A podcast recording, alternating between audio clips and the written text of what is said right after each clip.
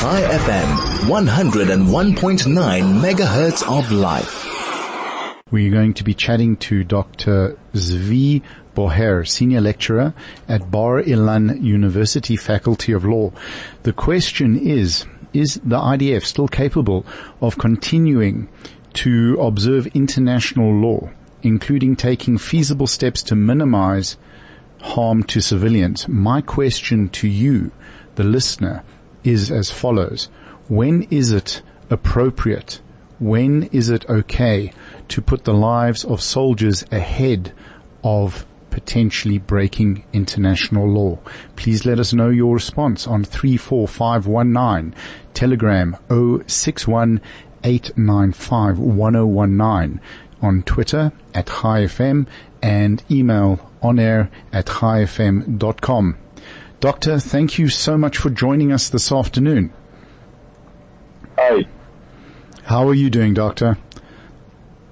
I'm wonderful. How are you? Thank God, all good. So doctor, please could you give us some context on what the international law states in war? What is acceptable? What is not acceptable? And how is the IDF dealing with this? So international law, the law of war is aimed to, to deal with mainly the interactions of the fighting force with two categories of individuals. The fighters from the other side, Yes. And the civilians uh, that sadly all, are always found uh, in the proximity of the battlefield. Now, to the questions that you asked the listener, uh, listeners, if I if I can uh, can answer, Please. um, the, li- the lives of the soldiers should never be put uh, before the law of war because the law of war do take into account, in the first place, the lives of the soldiers as well. Yes. So there's no law, law of war that demands of the soldier to say to take suicidal risks. All that the law of war demands of a soldier is to shoulder a certain amount of risk uh, on it in order to, on, on him or her, in order to reduce the risk for the civilians. Meaning the priority needs to be uh, uh, protecting civilians from both sides, but it's not an absolute priority in the sense that the soldier is demanded to take suicidal risks. Right.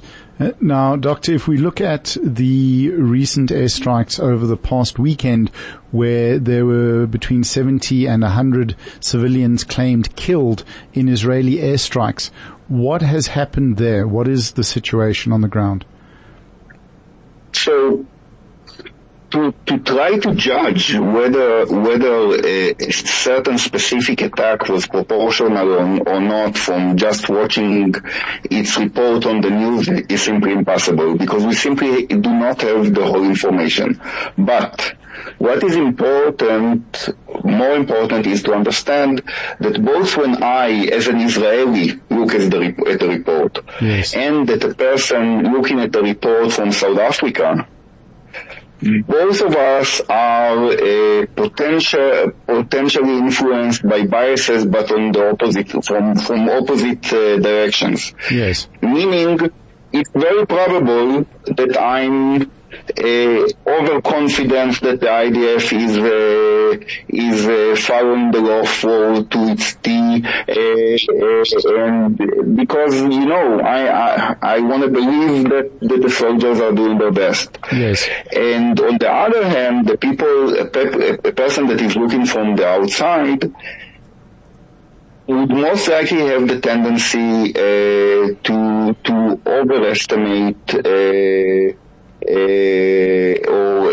or assume that an attack was disproportional even if when it was not, and for several reasons. First of all, there's the issue of of the actual information regarding the situation on the ground. Yes. Gaza is one of the most highly populated areas in the world. If you add to that the fact that the Hamas is intentionally mixing itself within the civilian population, that is a situation that uh, it's almost impossible to fight without uh, without uh, causing uh, uh, incidental harm to the civilian population. But right. having said that, there's another reason. In in in almost any uh, human human situation, death and destruction are immoral and usually also illegal. And war is one of these uh, very few exceptions in which death and destruction are part of the situation and are often legal.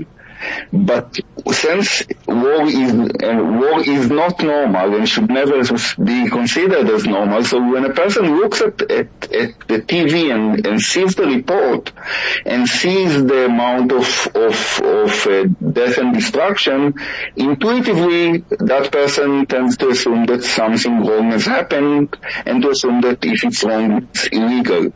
Yes. So there's a tendency to over, from a person looking from outside, uh, to overestimate the, the amount of law of war violation. And I, and I say again, I started by saying very honestly that I'm certain also that a person looking at the situation from Israel is influenced by an opposite bias of assuming that our soldiers are always doing doing uh, everything right, and then and therefore undercounting potentially uh, the, the violation. These are opposite kinds of biases that influence the people that are looking at the situation.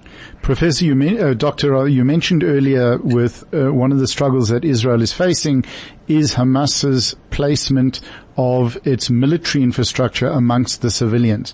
So where you have one side working hard to maintain the rule of law, the other side is doing whatever they can to also discredit Israel. How how is the IDF dealing with that? How does the, the how do the soldiers and how do the leadership as well deal with their troops in the, these very very difficult situation?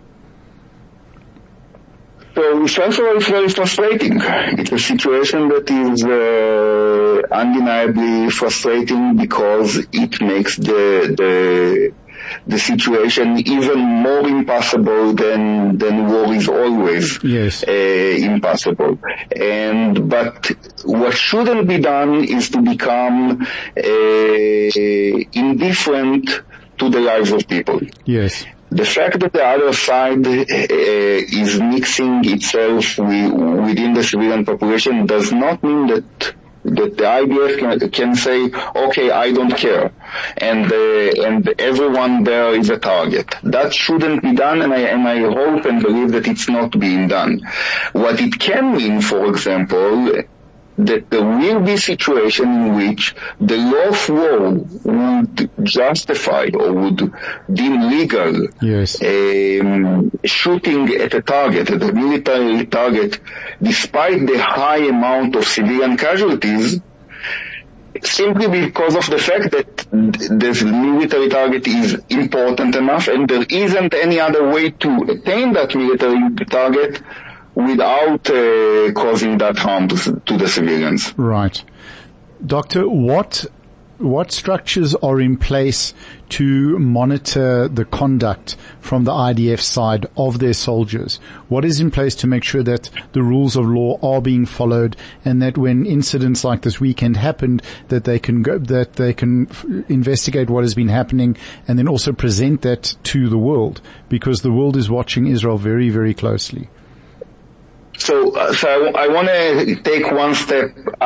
First of all, I'll say there are there are these mechanisms. I'll tell about them in a moment. Moreover, one years ago, I served in the military advocate uh, general corps, so so I, I know the system from inside as well. But before saying that, I want to explain something about the situation of Israel and and the importance for Israel uh, to how significant or how, how important is it for Israel to to obey by the law of war.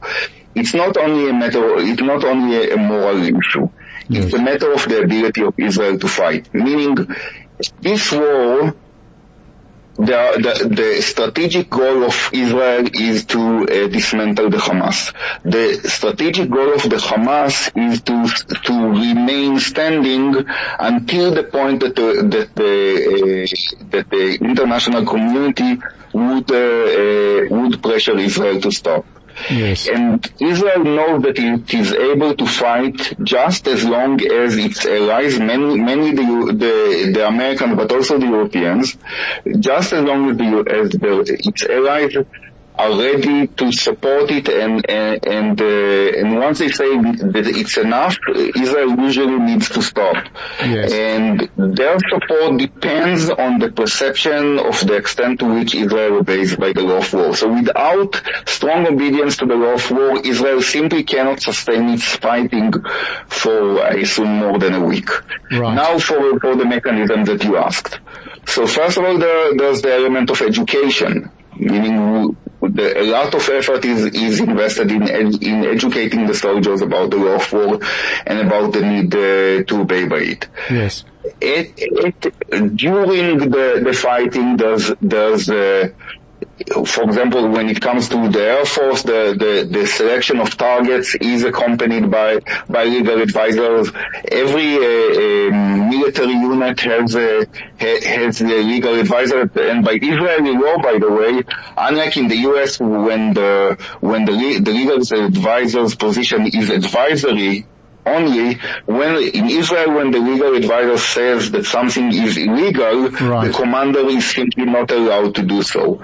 And there, and lastly, uh, after the fact, there's also the, there's also uh, uh, the, there's the potential for investigations, and there are two kinds of investigations. First of all, there's this kind of military investigation that is usually uh, aimed at seeing whether the military regulations were abided by, and then potentially there's also criminal uh, investigation. Yes. And we even saw that the ICC prosecutor in its uh, speeches since the, the 7th of October noted the fact that Israel has a credible legal advisory and, and, and law enforcement mechanism mechanisms and that he expects that mechanism, mechanism to function properly during this war. All right. Thank you so much, Doctor. We really appreciate your time. There was so much more that we could go into on this very important subject. That was Dr. Zvi Bohrer, Senior Lecturer at Bar Ilan University Faculty of Law. Is the IDF still capable of continuing their commitment to international law, including taking feasible steps to minimize the harm to civilians? I think we have the answer to that question as a definitive yes.